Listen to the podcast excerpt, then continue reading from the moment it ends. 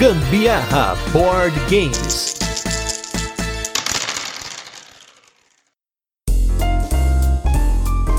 Fome, poluição, briga por recursos, troca-troca. Isso e muito mais no Globo. Re... Aliás, no jogo de hoje. eu sou a Carol Guzmão. E eu sou o Gustavo Lopes. E esse é mais um episódio do Gambiarra Board Games, o seu podcast sobre jogos de tabuleiro que faz parte da família de podcasts Papo de Louco. E hoje, no nosso episódio 105, vamos falar sobre um jogo onde, independentemente do que você faz, parece que você está sempre sendo puxado para baixo. O primeiro e provavelmente o único jogo da editora Splotter que aparecerá por aqui, pelo menos se depender do nosso financeiro, o maravilhoso Antiquity. Mas antes, vamos para os nossos recadinhos e destaques da semana e logo a gente volta com a nossa resenha, onde a gente vai comentar sobre o jogo, apresentar ele, depois mostrar aí algumas curiosidades para vocês, a nossa experiência com ele e a nossa opinião. E mostrar, digo falar, né? Porque vocês vão ouvir a gente, né?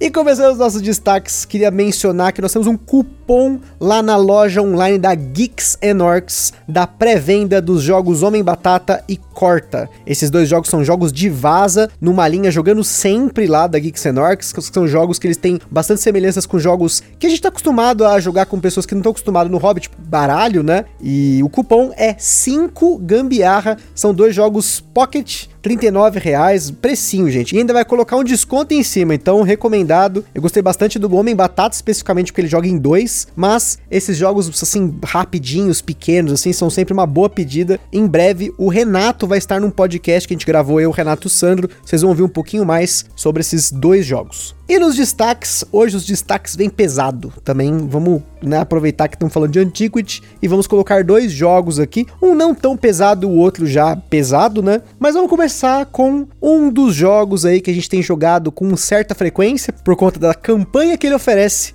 que é o jogo Gloomhaven Jaws of the Lion. Ou o Gloomzinho, né? Já que ele é o, a história antes da caixona do Gloomhaven. Ele é uma caixa pequena, entre aspas, né? É o tamanho de uma caixa aí de um euro, tipo um banquete Odin, mais ou menos. Mas é um jogo aí que ele oferece a experiência do Gloomhaven, fazendo até um tutorial, né? E a gente vai começar a comentar um pouquinho aqui no podcast o nosso report do Gloomhaven, né? Falando um pouquinho sobre as nossas aventuras. E começando, a gente fez aí as primeiras missões do tutorial. E eu tô gostando bastante. Ele me traz uns, uma sensação de Final Fantasy Tactics, que é um dos jogos que eu mais gosto. Essa coisa do combate com a história. A gente tá indo bem no jogo. A gente só jogou uma vez errado, que a gente colocou o jogo no nível 5, a gente tá no nível 1, e aí foi aquele desastre, mas a gente quase ganhou, né? Foi. E, gente, eu achei bem legal esse jogo aí, viu? Ele me lembra muito o esqueminha lá do Seventh Continent, que apesar dele não ter ficado na nossa coleção, porque realmente era um jogo meio. Assim, tipo, não ia ter perna pra gente aqui. Não ia ter fim nunca aquilo.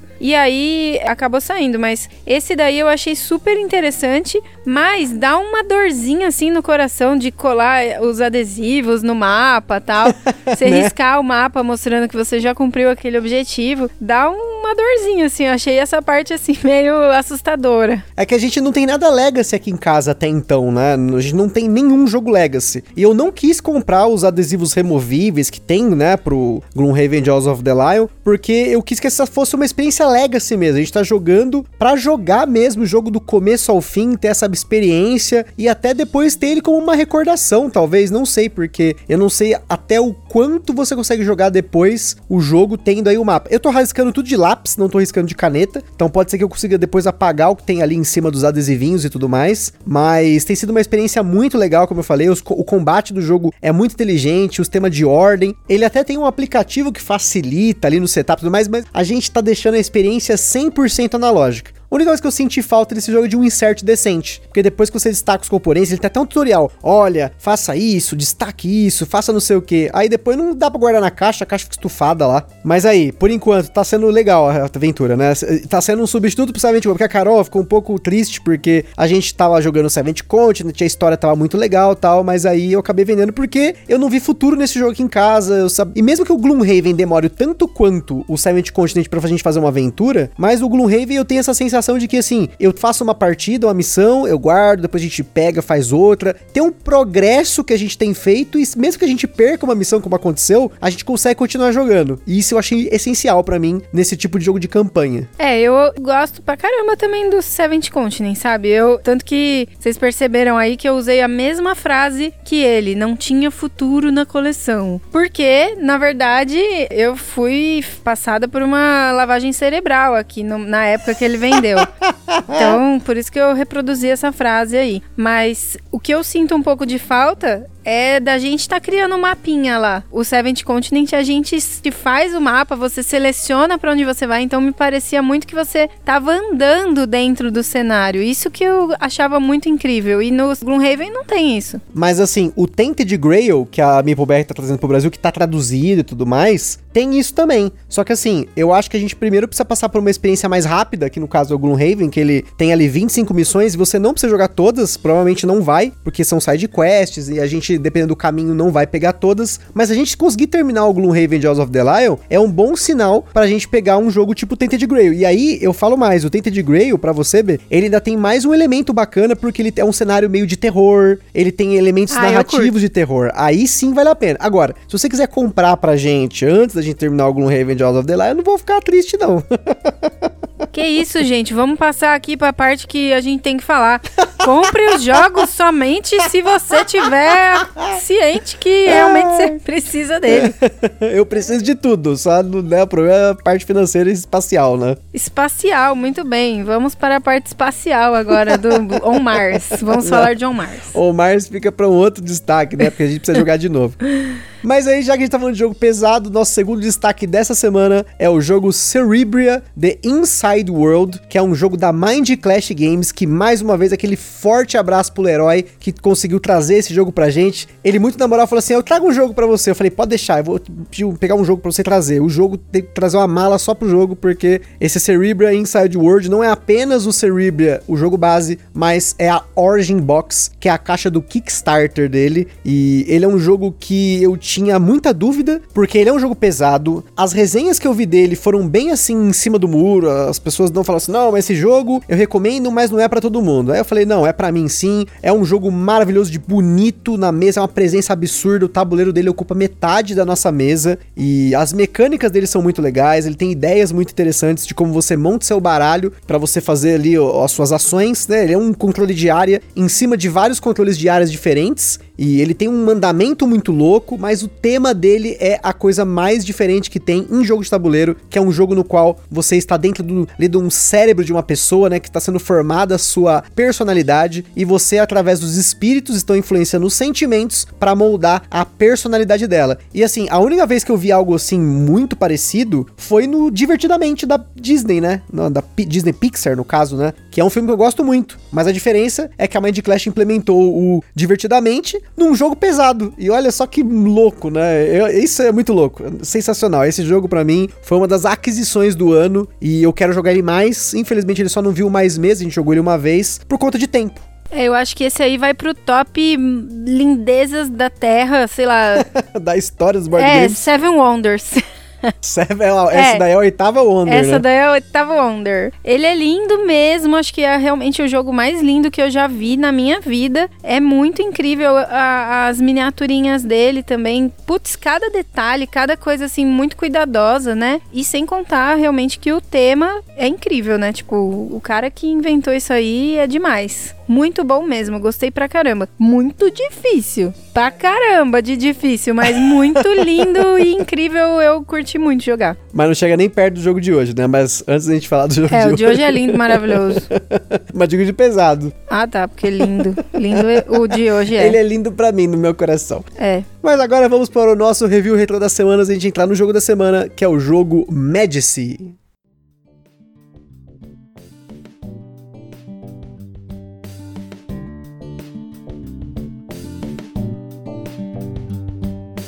Medici foi tema do nosso podcast número 48. Ele é um jogo de leilão de 2 a 6 jogadores. E olha só, gente, 2 a 6 jogadores. Um jogo de leilão que funciona em dois e ele funciona muito legal. A gente gostou bastante de jogar ele. Temos muitas partidas de Medici, continuamos jogando ele de tempos em tempos. Como a gente falou lá no podcast, a gente jogou ele via Twitch lá com os nossos amigos. Eu transmiti na Twitch pra eles verem enquanto a gente jogava. Carol jogou vendo na televisão. Foi uma partida assim muito doida, essa específica. Mas a gente jogou com a minha sogra e com a minha cunhada também, elas gostaram. É um jogo simples de explicar e ele tem uma manipulação de mesa muito legal. E assim, eu acho que ele é um jogo subestimado no nosso mercado, um jogão da Paper Games, um dos poucos jogos de caixa grande da Paper Games, do Rainer Knizia, que é um cara aí que é um matemático absurdo, o cara é uma máquina de fazer jogo. Imagino que ele erra também, mas eu confesso que a maior parte dos jogos do Knizia que eu joguei, eu gostei muito. E o Medici continua na coleção e continua vendo mesa, que é o mais importante aí.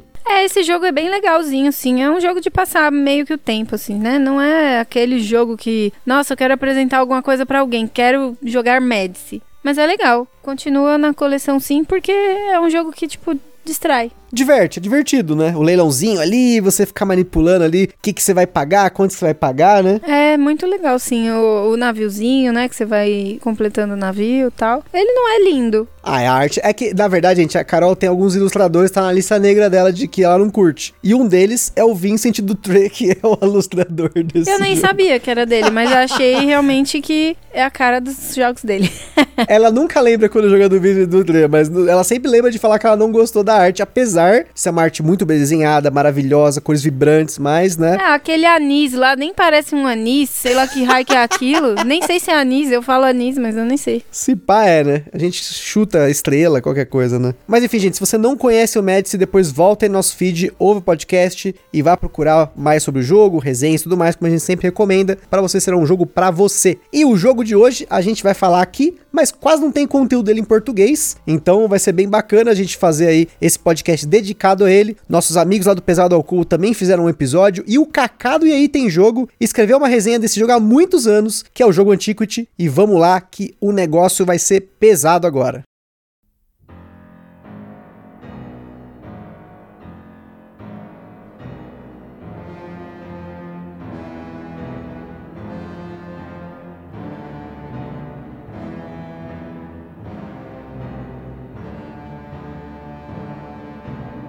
Antiquity é um jogo para 2 a 4 jogadores lançado pela editora holandesa Splotter Spelen, com partidas que duraram em média uma hora e meia a duas horas na nossa experiência em dois jogadores. As principais mecânicas do Antiquity são colocação de peças, tabuleiro modular, podemos dizer até que ele tem uma alocação de trabalhadores e até talvez ali a mecânica de troca. Mas não se engane, meus amigos, na nossa escala de complexidade, ele bateu 9 de 10. Pois é, 9 de 10, gente. A última vez que o jogo bateu 9 de 10 aqui foi o Lisboa. E a regra do Antiquity não é o problema do jogo em si. O manual é muito bom de passar as regras, independentemente de você ter algumas exceções no jogo lá e tudo mais. O player aid dele, que é o tabuleiro de jogador, é muito bom, mas a quantidade de variáveis que vão sendo alteradas ao longo do jogo desde o primeiro turno, a forma como você ganha o jogo e principalmente a forma como o cenário vai te engolindo enquanto você tenta se equilibrar para sair dele. E como você juvenil pode fazer um movimento errado no primeiro turno e não ter como mais se recuperar, inclusive levar a eliminação desse jogador. A gente vai falar um pouquinho mais disso mais pra frente, porque tem até como contornar, se você for eu e esse jogador que tá contra você sendo eliminado é a Carol, a gente conseguiu reverter essa situação, mas Não foi um entendi. custo bem caro. Não entendi. Você não lembra? Quem que ficou sem madeira? E eu tive que trocar Ah, é? madeira, né? Eu fiquei implorando, barganhando lá pra conseguir uma madeira.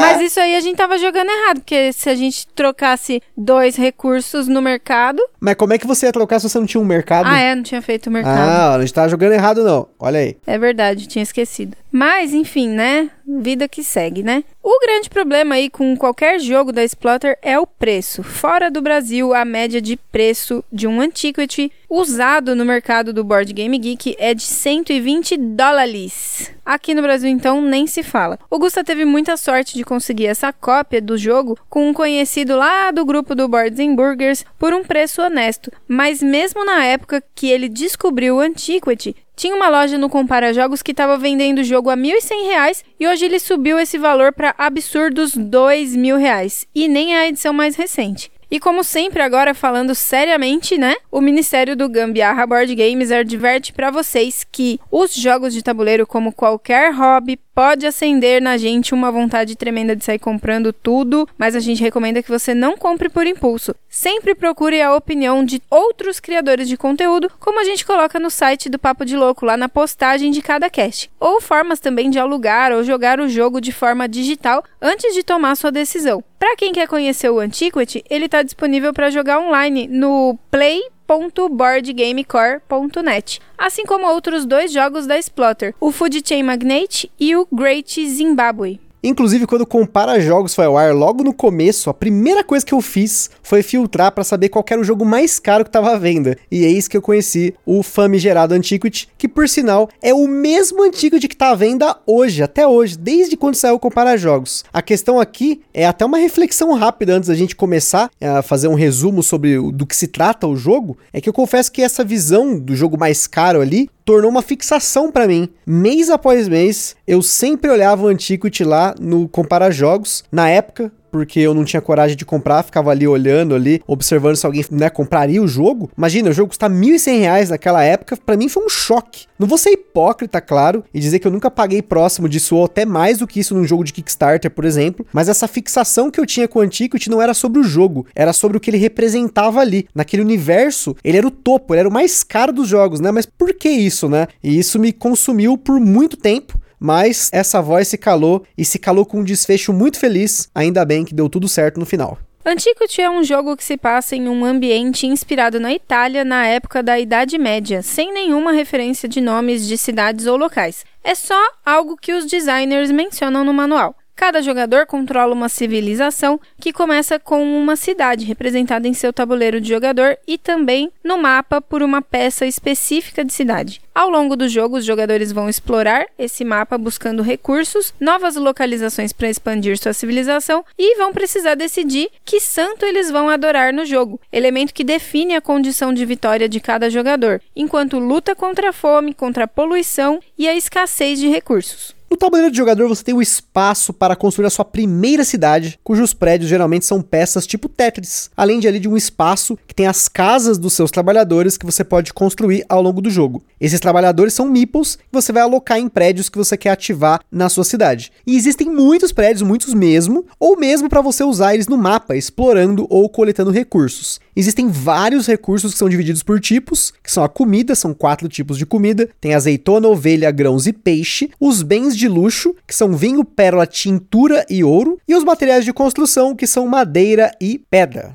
Durante o jogo, algumas coisas vão acontecer para dificultar a sua vida. A primeira coisa é que o espaço do tabuleiro do jogador é limitado, então você vai precisar expandir e construir mais cidades para pegar mais tabuleiros, onde você pode colocar mais construções. A segunda é que os recursos no mapa são limitados também, especialmente a madeira. Claro que dependendo da condição de jogo é impossível você ficar sem um tipo específico de recurso por causa do mercado. Mas para isso, né, você vai precisar construir essa estrutura e aí então você vai poder trocar dois recursos pelo recurso que você precisa. É claro que nem sempre você vai ter recurso ou nem espaço para construir as coisas, né? Por isso que a limitação ali do tabuleiro é muito importante, você vai ter que ficar muito esperto no que, que você vai construir ao longo da partida. Nem sempre, por exemplo, você vai ter espaço ou em tempo você vai construir o mercado, né? O terceiro ponto de dificuldade é que é a poluição. Tudo que você faz praticamente no mapa gera poluição. Pescar polui, agricultura polui, as suas cidades poluem toda rodada por simplesmente se elas estarem ali e você precisa avançar no tabuleiro do mapa para ter onde despejar essa poluição ou ter formas de conter ela. Se você não tiver onde despejar essa poluição no mapa, a população vai começar a morrer. Assim como no ponto que a Carol vai falar depois, que inclusive é mais comum acontecer, pelo menos na nossa experiência, né? E aí entra num conceito do jogo que é a sua área, a sua zona de controle, que geralmente é de dois hexágonos ao redor das suas cidades ou das suas estalagens. Tem formas de você ampliar a sua área de controle e tal, como ter um estábulo com um trabalhador para poder aumentar de dois para três espaços naquela rodada que ele está alocado, ou um porto com um trabalhador para você controlar as áreas de água próximas e ao redor delas. Mas para isso, você precisa ter construído essas construções e colocar trabalhador nelas na rodada para poder ter acesso a esses benefícios de aumentar a sua área.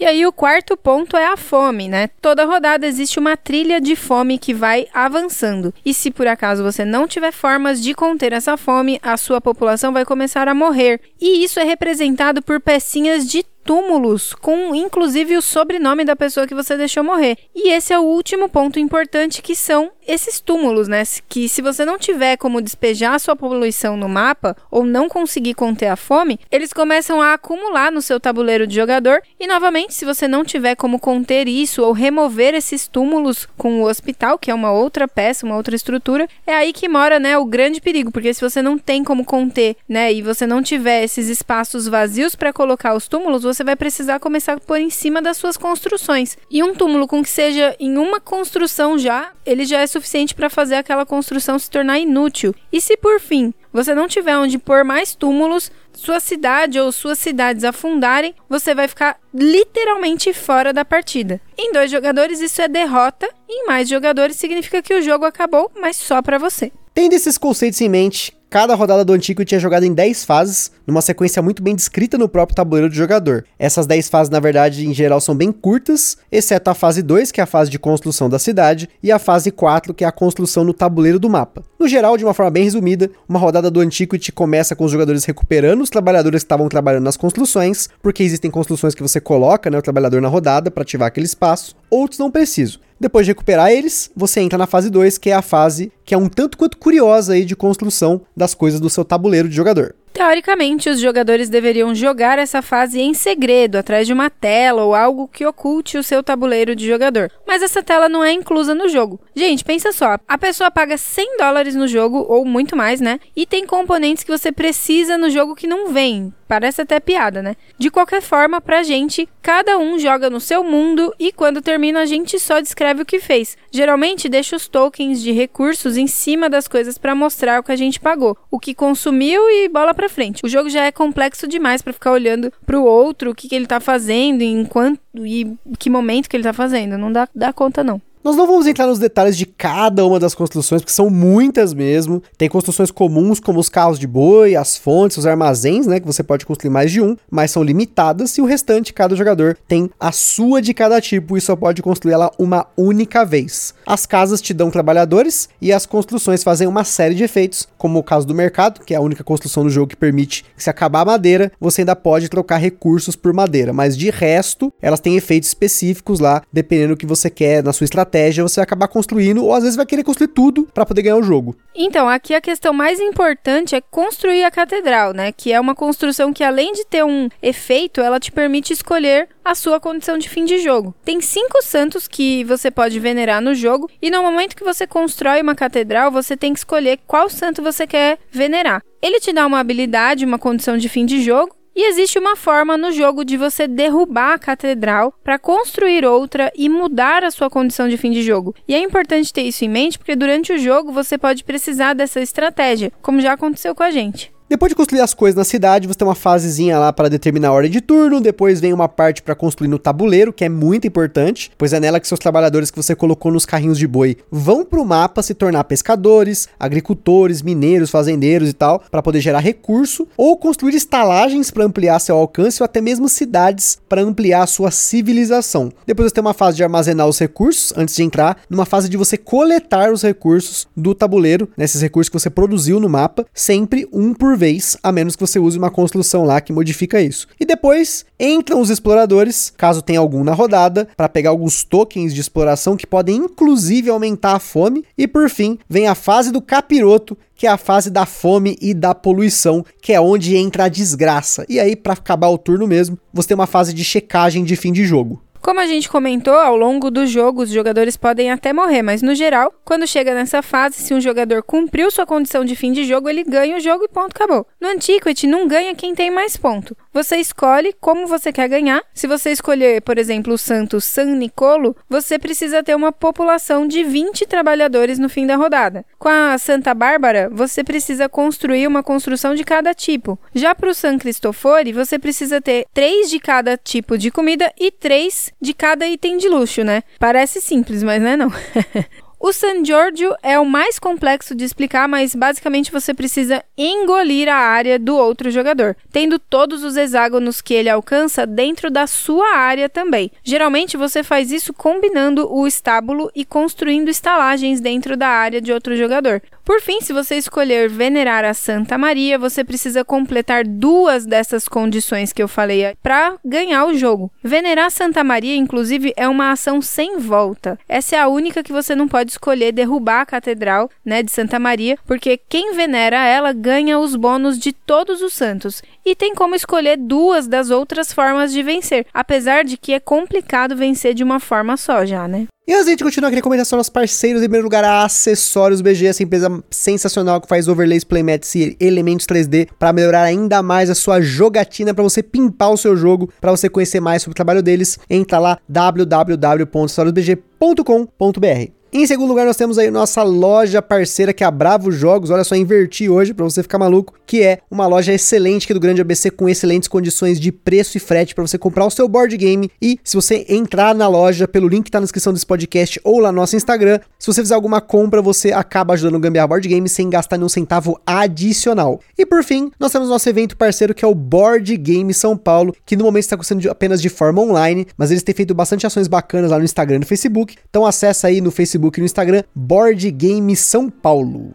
Não se esqueça de seguir a gente lá no Instagram, porque é lá a gente compartilha as fotos dos jogos que a gente fala aqui, principalmente o jogo da semana, né, com unboxings, e também compartilhamos as fotos das jogatinas da galera que marca a gente no Stories. Por lá também você vai poder falar com a gente, perguntar alguma coisa, participar das nossas caixinhas, mandar alguma sugestão ou até fazer parceria, se você for por acaso aí uma editora ou tiver alguma coisa relacionada com jogos de tabuleiro. E se você curte o nosso conteúdo, a gente pede por favor que compartilhe nas redes sociais, o Facebook, o WhatsApp, Instagram, Telegram e, e o Telegram, enfim, tudo mais. Obrigada.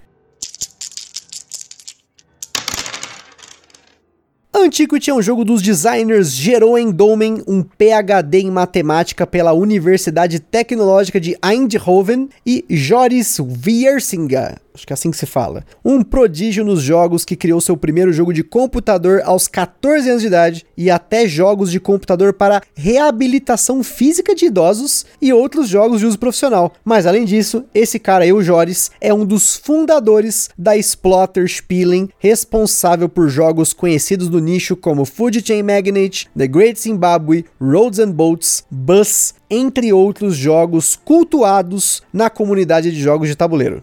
A Splotter foi fundada em 97 na Holanda e ela é uma editora pequena especializada em jogos mais complexos e bem diferentes entre si. A Splotter hoje é basicamente o Geroin e o Juris. Como é que é? é tipo a dupla né, sertaneja, né? Geroin e Juris, sofrência no tabuleiro. É. Aí, ó.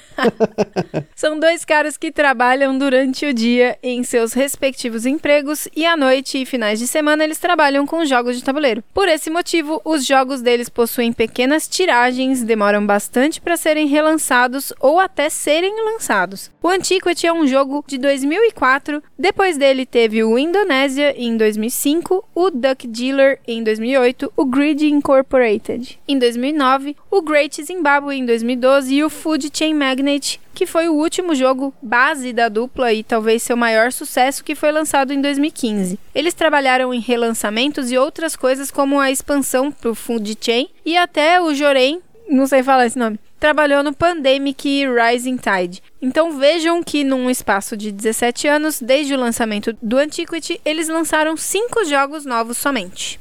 O Antiquity teve três versões e essas três versões têm algumas diferenças importantes. A primeira diferença é no tamanho da caixa. As duas primeiras edições tinham uma caixa imensa. Apesar da caixa ser fina, a maior dimensão dela, a altura, é de 51 centímetros. Só para você ter uma noção, a maior dimensão da caixa do Gloomhaven é de 41 centímetros. E do Twilight Imperium quarta edição é de 43,3 centímetros. A terceira edição do Antiquity, que no caso é a nossa, é no tamanho padrão de caixas de jogos como Agrícola, Granal Hotel, Marco Polo e tal. Agora imagina eu comprar um jogo desse e chegar aqui em casa com um jogo que tem meio metro de altura. Gente, não tem nem onde pôr isso aqui. Chega aquele bitelo ali, dá vontade até de adotar, né?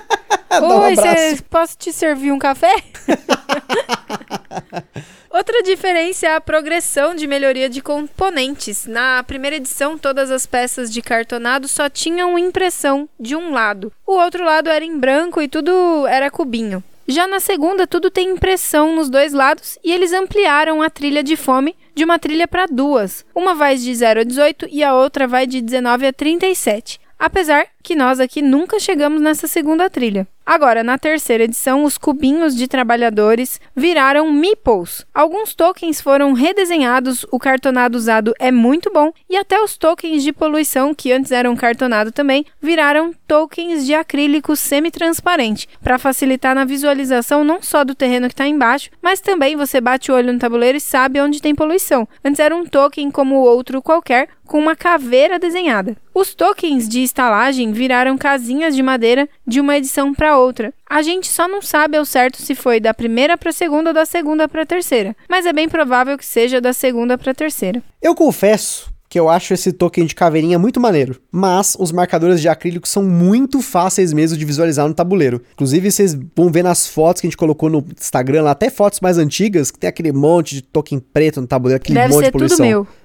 não, é, é poluição é geral aqui. Inclusive, eu acho que na última partida eu poluí muito mais do que a Carol, né? Mas enfim, né? Tem outras diferenças aqui, mas a última edição, ela é de 2017 e até hoje não teve outro print, outra impressão do jogo. Vale a pena mencionar também que ele não teve expansões, nem promos, nem nada, né? O Antiquity é o que é. O que tem pra ele aí na comunidade são aqueles upgrades marotos, né? Como por exemplo, o famoso jogo de tokens da Geek Up Beach, que eles possuem a mesma ilustração do jogo, mas eles são de plástico, mais fáceis de visualizar e tal. Mas sinceramente, eu não sinto a menor falta desses tokens. Eu acho bacana esses tokens mais crus que combinam aí com o restante do Antiquity mesmo. Que a gente sente falta mesmo é de um insert, porque, novamente, um jogo de tantos dólares não tem insert. E para vocês terem uma noção, nem o verso da caixa é impresso. É todo branco e com o tempo vai sujar, claro. Não tem o que fazer. Mas um insert, talvez no futuro a gente vá atrás, porque é muito componente, é muita pecinha, muita pecinha. E aí, quando a gente acaba o jogo, ainda tem que fazer aquele testes todo de encaixar tudo de volta, sem deixar a caixa estufada, não pode esquecer nada para trás, porque senão tem que abrir, destetritizar tudo, né? né? Já Enfim. aconteceu. O jogo, ele não tem cartas, né? Ele é só o cartonado e a madeira mesmo. Então a gente vai agora seguir para as nossas jogatinas. E antes da gente co- começar a falar das experiências, eu queria que a Carol contasse o pesadelo dela, porque assim, a gente não joga mais o Antiquity à noite. Existe uma, uma lei aqui em casa que Antiquity é pra jogar domingo de manhã, jogar à tarde na buena. Não pode jogar de noite porque a Carol teve pesadelo com Antiquity. Olha só quanto sofrimento esse jogo traz pra você. Gente, eu só sei que foi terrível. Eu passei a noite inteira no meu sonho lá, no meu pesadelo, na verdade, catando pecinha. Era pegando pecinha com muito cuidado, pecinha, pecinha, mas era muita pecinha que eu tinha que ficar pegando e pondo de um lugar para outro. Eu juro por Deus que eu acordei com ódio do Antiquity, muita raiva. E não é um jogo que eu não gosto, eu gosto sim, mas eu fiquei com muita raiva porque eu fiquei a madrugada inteira catando peça, sabe? Eu acordei o Gusto, primeira coisa que eu falei pra ele quando a gente acordou de manhã, nunca mais a gente joga esse jogo à noite, senão vai me causar o que causou. Foi horrível. E tipo, a gente tinha jogado de um domingo pra segunda à noite no, no domingo e eu tinha que trabalhar o dia seguinte, então eu acordei de madrugada catando peça e depois eu não conseguia dormir mais, porque se eu acordo de madrugada já era, bagunça tudo. Só sei que, putz, foi péssimo. Isso porque, gente, realmente, assim, no Antiquity tem uma manutenção toda hora de ficar pegando essas pecinhas do tamanho da sua unha e coloca no tabuleiro e coloca uma poluição embaixo, coloca a pecinha em cima, coloca o meeple e pega de um lado. Na hora de fazer a colheita, pega um negocinho, põe na sua área ali. E, e as peças são muito pequenininhas, né? O Antiquity, ele, apesar de você ter ali um tabuleiro grande, é muita pecinha que vai. Sem contar que se você dá uma tremidinha, Já era. já era, bagunça tudo tudo. o tabuleiro, você tem que ficar, Ave Maria. Realmente é muito fácil bagunçar esse tabuleiro. E assim, o espaço é pequeno. Eu já cogitei comprar um negócio lá que até o Thiago Leite lá do Eurogames me lembrou o nome e eu esqueci de novo. Que é tipo um conta-gota que você pega assim. O Parece tipo uma as pecinhas. buzininha, né? O É, negócio, é tipo uma buzininha. Faz um vácuo lá na pecinha só pra você. Meu, isso aí é muito gourmet, né? É, gourmet, não precisa Mas é disso. da hora, assim. Se, sei lá, se ajuda, eu acho que dava até mais um gás de jogar esse jogo aí, porque.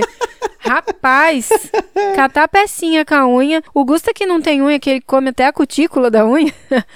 Não, é, assim não, né? Isso assim não. eu não sei como é que ele faz pra dar os gambiarra dele de pegar, porque eu preciso da unha pra pegar. Eu uso da unha pra pegar. E eu ainda tenho o fator tremelique, né? Que eu vou pegar e eu já esbarro de um lado pro outro, derrubo o meeple, né? É difícil, gente. Ainda bem que nessa edição, terceira edição do Antiquity, né? Tem esses toques de acrílico e tal, facilita bastante até. Porque você coloca ele ali na mesa, aí depois você, tipo, gruda ele no dedo pra tirar, assim, é mais fácil. Vou começar a lamber o dedo e colocar no, Não, não, na não, peça. não, que isso? Não, aí não, aí não, gente, aí não.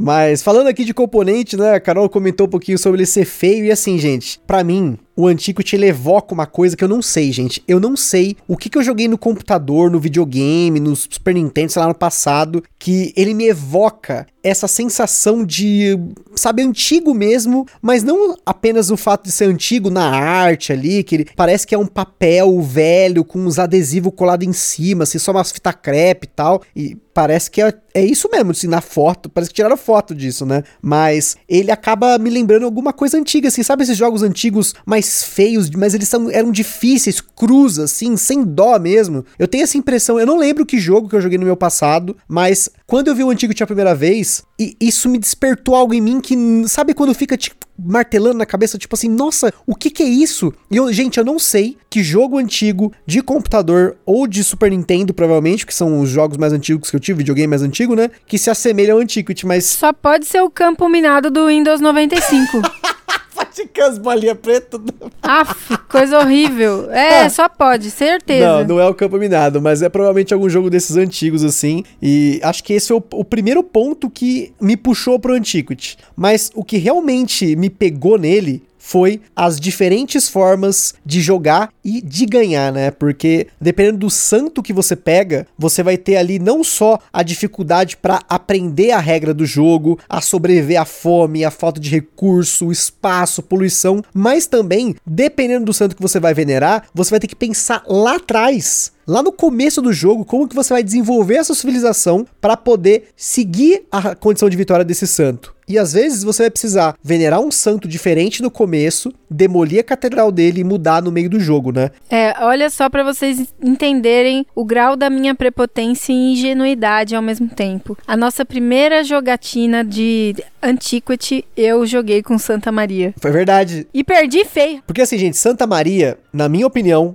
é o santo mais difícil de ganhar o jogo. Porque se já é difícil ganhar com um só, imagina ganhar com dois. Por mais que você tenha ali quatro opções para você escolher para ganhar, por mais que você tenha os bônus de todos os santos ali, ainda assim não vale a pena na minha opinião. Eu levei 18 turnos para conseguir ganhar com a Santa Maria, mas porque a Carol cometeu um deslize e ela ainda assim quase ganhou. Acho que assim, se ela tivesse ficado uns dois turnos a mais, ela tinha ganhado o jogo e eu tive que ganhar em cima dela com duas condições de vitória. Aí eu acabei nessa partida aliando o santo que você precisa construir tudo, todas as construções, mais o santo que você precisa construir todas as casas. Então meio que uma coisa que eu fazia para um ajudava no outro e vice-versa, né? Só que para isso eu tive que demolir o tabuleiro, eu tive que arregaçar de explorar. Eu fiquei vulnerável a Carol poder, sei lá, puxar alguma coisa ali da, da minha área, por exemplo, né? Então, assim, eu achei muito difícil. Eu acho que pensando assim matematicamente, um bom jogador de Antiquity ganha facilmente de outro jogador que esteja tentando ganhar com Santa Maria. Mas foi um desafio que a gente fez aqui. A partida foi bem difícil, porque, como eu falei, eu tava, assim, esmirilhando tudo que eu podia para poder conseguir abstrair o máximo de coisa. Eu aprendi coisas novas jogando Santa Maria, mas eu achei muito difícil ganhar com ela. É, toda vez que a gente vai jogar esse jogo, eu já vou, tipo, vai, vamos lá perder mais uma vez, vai.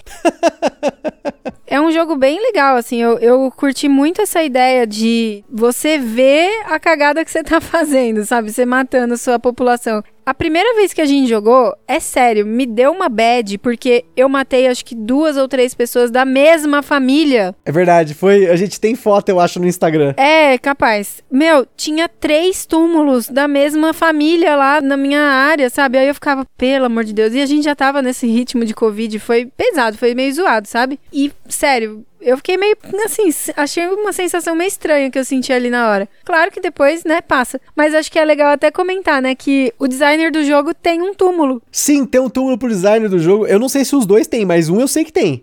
A gente já viu, né? É porque é muita pecinha, né? Então, entenda como muito túmulo também.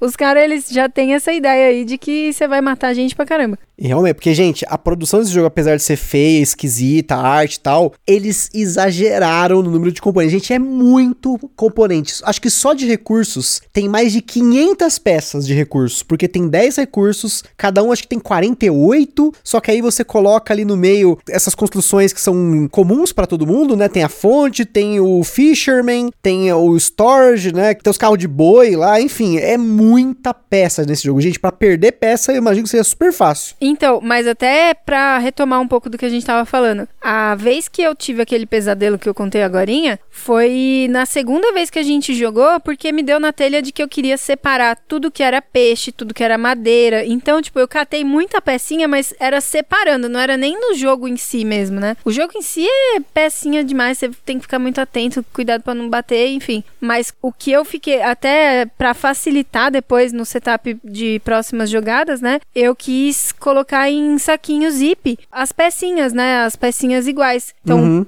peixinho tá num, num, saquinho zip, a tintura tá em outro tal, para facilitar, mas ainda assim é peça demais. Imagina, é muita peça, gente, demais, demais, demais. E quando o Gusta recebeu esse jogo, porque ele é muito cuidadoso, né, virginiano, vocês sabem. Ai, olha o signo, gente, é, nada de ser... Meu, cala a boca, deixa eu falar. Enfim. Você simplesmente não me diga que não. Você contou pecinha por pecinha quantos peixinhos tinha para garantir que veio tudo na quantidade certa, do jeito certo e tal. Virginiano geminiano, galera. Gente, Enfim. eu sempre conto, assim, eu conto tudo. Ainda mais como é jogo usado, eu sempre conto os componentes que são descritos no manual. Sempre. Importante. Então, não venha dizer que é o signo, é a lua, é a maré. mas falando de signo que nada a ver, mas falando de santo, né? Só comentar aqui que o único santo que a gente não conseguiu ver ganhar aqui até então foi o são Cristofori, que você precisa ter três de cada tipo de comida e três de cada tipo de item de luxo. A Carol tentou jogar com ele na última partida, mas também acho que é difícil ganhar com ele. Não sei aí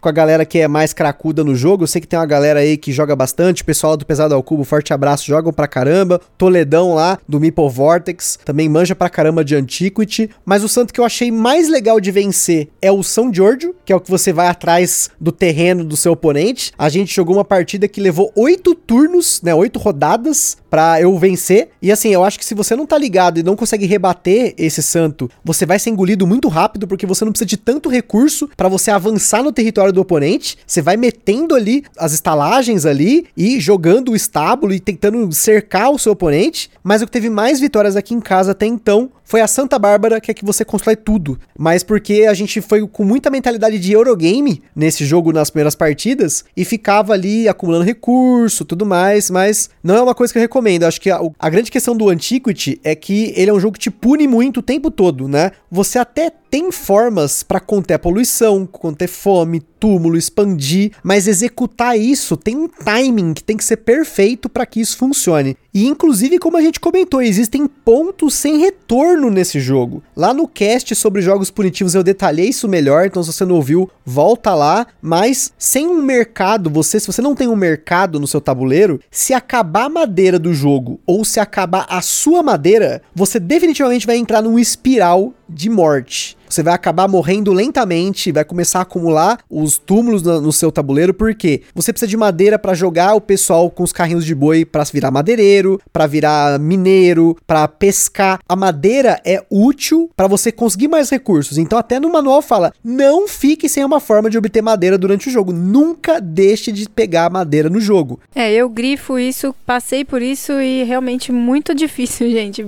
Foi aonde eu levei a minha civilização à morte. Extinção. E isso é até uma crítica de algumas pessoas que já tinham me comentado sobre o Antigo, te falaram, não, Butileiro, forte abraço Butileiro. Butileiro falou, não, você vai gostar desse jogo, meu. Tem eliminação de jogador, gente, né? Você pode ser eliminado do jogo. Mas assim, numa das nossas partidas, a Carol começou nisso e eu troquei uma madeira com ela por duas coisas que eu precisava, né? Pra ela se manter no jogo e eu continuar jogando, porque eu não queria ganhar dessa forma, não queria eliminar ela do jogo. Até porque ia demorar, porque toda rodada fica entrando túmulo, túmulo, túmulo, até aí, assim, inundar realmente o seu tabuleiro de jogador, aí sim você morre, né? De vez. A sua civilização acaba em túmulos, né? Quando você não tem espaço mais para pôr. Só sobra casa vazia e túmulo, né? Então a gente fez essa troca, né? E nas outras partidas isso não aconteceu. Mas, ainda assim, essa espiral, né, do, dos túmulos, ela começa a acontecer muito rápido se você não reage ao jogo, porque toda rodada a fome aumenta um ponto, um ponto, às vezes dois pontos, dependendo do explorador que sai, né? Ou até mais do que isso, se você vê que os outros jogadores estão explorando, vários jogadores estão explorando, a fome vai aumentar muito rápido. E, como eu falei, o jogo te dá formas de você conter essa fome, né? Você acumulando comida, você fazendo outras coisas, mas ainda assim pode chegar num ponto que vai começar a entrar túmulo, túmulo, túmulo, você vai morrer. E ainda só comentando ainda só para finalizar sobre aquela questão de você demolir a catedral, uma estratégia que eu usei em algumas partidas foi construir a catedral de São Cristoforo no começo do jogo, porque ela te permite armazenar um número ilimitado de recursos. E depois, mais para frente, eu acabei demolindo ela e fazendo outro santo. Mas é engraçado porque no próprio manual do jogo, ele dá uma dica nisso. Ele fala assim, ó, sempre tem uma forma de você armazenar recursos, storage são muito importantes, mas será que eles são importantes mesmo para jogadores mais experientes? Eu fiquei pensando, por que, que ele falaria isso? Porque você sempre tem que armazenar recurso. E aí eu me toquei que se você tem um armazenamento na igreja, você não precisa de storage. Então, no geral, é uma das coisas que eu tento fazer no começo do jogo. É uma dica para você que vai jogar o Antiquity, mas não sei o quanto isso é usado pela galera que joga assim fervorosamente. Só realmente é uma ideia que eu tive e tem dado certo. E a Carol também acabou me copiando depois. É, porque a gente não coloca o negocinho lá na frente, né? A, a telinha lá na frente, então, às vezes apesar de dizer que não, eu dou uma espiada. Olha aí, eu nunca espiei no tabuleiro dela, gente. É nunca. lógico, vai espiar o quê? Vai roubar que ideia minha. Mas só pra gente finalizar, gente, assim, jogos da Exploiter, em especial o Antiquity, que é um jogo extremamente pesado, não é o tipo de jogo que eu recomendo para todo mundo. É uma experiência que pode ser frustrante, pode ser sofrida, muito pesada, muito longa dependendo dos jogadores. Você pode estar tá jogando com uma galera que tá com dificuldade de descobrir qual que é a condição de vitória que ele vai perseguir, ou os objetivos não estão dando certo, ou os recursos estão muito complicados de obter, e aí fica segurando um pouco essa coisa do Eurogamer, né, de tentar acumular recurso e tal. Então, é um jogo que eu recomendo muito que você jogue online, né? Eu não joguei online porque eu sabia que era o que eu queria. Eu já conheci o Antiquity, eu passei muito tempo olhando esse jogo, sabe, de longe, tipo, meu Deus, né? Eu ainda usava na minha cabeça esse jogo e realmente ele acabou suprindo as expectativas que eu tinha dele, assim, suprindo e até mais, porque eu ouvia muitas pessoas, como por exemplo lá o Cacado e aí tem jogo, falando quão complicado é jogar esse jogo, quão sofrido é, quão punitivo ele é. E depois que eu aprendi a jogá-lo, eu passei a gostar muito dele, muito mesmo, mas eu entendo que é uma experiência muito específica única, mas muito específica. Então, antes de você ir atrás de um jogo desse, pagar horrores num BGG Market ou até mesmo aqui no nosso mercado nacional, eu recomendo que você vá atrás muito bem dele. Tenta jogar no Board Game Core, procure pessoas que já jogaram para te ensinar, para você entender essas manhas do jogo, porque tem muita manha dele, tem muita estratégia envolvida, dependendo do santo que você tá colocando. É um jogo que praticamente não tem sorte, exceto pelas peças dos exploradores. Então, é um jogo que ele vai te recompensar quanto mais você jogar, mais você aprender a entender o santo que você vai escolher e rebater a estratégia dos outros jogadores. Especialmente aí a estratégia do São Giorgio lá, que ele vai tentar engolir o seu tabuleiro, você tentar ir para um outro lado, ampliar a sua área, começar a usar porto para espalhar as suas estalagens e até mesmo tentar ganhar na frente, sei lá, não sei. Talvez você possa demolir a catedral e tentar ganhar junto. Tem algumas coisas para rebater o São Giorgio, né? Mas porque ele é o único que ataca o outro jogador, vamos dizer assim, né? Você não tá realmente guerreando, né? Tirando o recurso do seu oponente, mas você tá indo atrás dele, né? E poluindo a área dele, né? E poluindo a área dele, que também é outra coisa que você pode fazer, ficar jogando poluição na área do outro jogador para que ele comece a morrer, entrar naquele espiral, porque você, como eu falei, você tem formas de conter a poluição. Mas, se você não tiver o dump lá, o lixão, e colocar um trabalhador nele ali para impedir que os outros jogadores joguem lixo na sua área, meu amigo, aí o negócio complica mesmo, porque como você pode engolir o território do outro jogador dessa forma, fazer com que ele morra lentamente, né?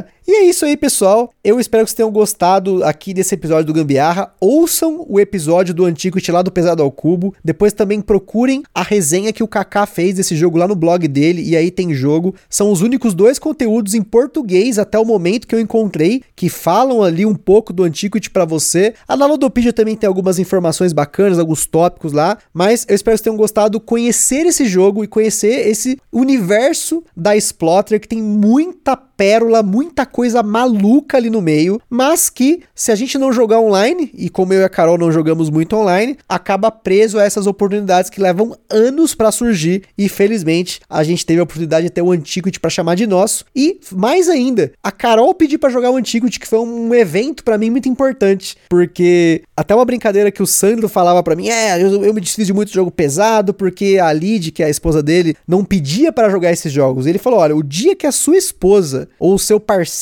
pedir para jogar um jogo desse, é porque você tá comprando o jogo certo. Porque a gente, no meu caso, eu, eu digo por mim, porque, como a Carol já falou várias vezes aqui no podcast, eu sou o cara que vai atrás de jogo, que compra jogo, que fica o dia inteiro ali nisso, e ela joga muito, cria conteúdo, mas não no nível que eu fico, sabe? Essa, essa coisa vidrada, assim, né? E ela um dia falou assim: não, vamos jogar Antiquity? Eu virei e falei: Você quer mesmo jogar Antiquity? Tem certeza? E aí nós jogamos, e aí agora continuamos jogando. Ele vai ficar um tempinho guardado, né? Só pra Vai, dar uma por favor. Pra dar uma trégua para nossas mentes. Vai ficar um pouquinho guardado, vai deixar o sofrimento aí um pouquinho de lado, mas com certeza é um jogo que fica na coleção e que eu espero jogar novamente. Só de falar dele aqui já me dá vontade de jogar. Ah, não, aí eu não, hoje não. mas não hoje. E é isso aí, pessoal. Aquele forte abraço e até a próxima.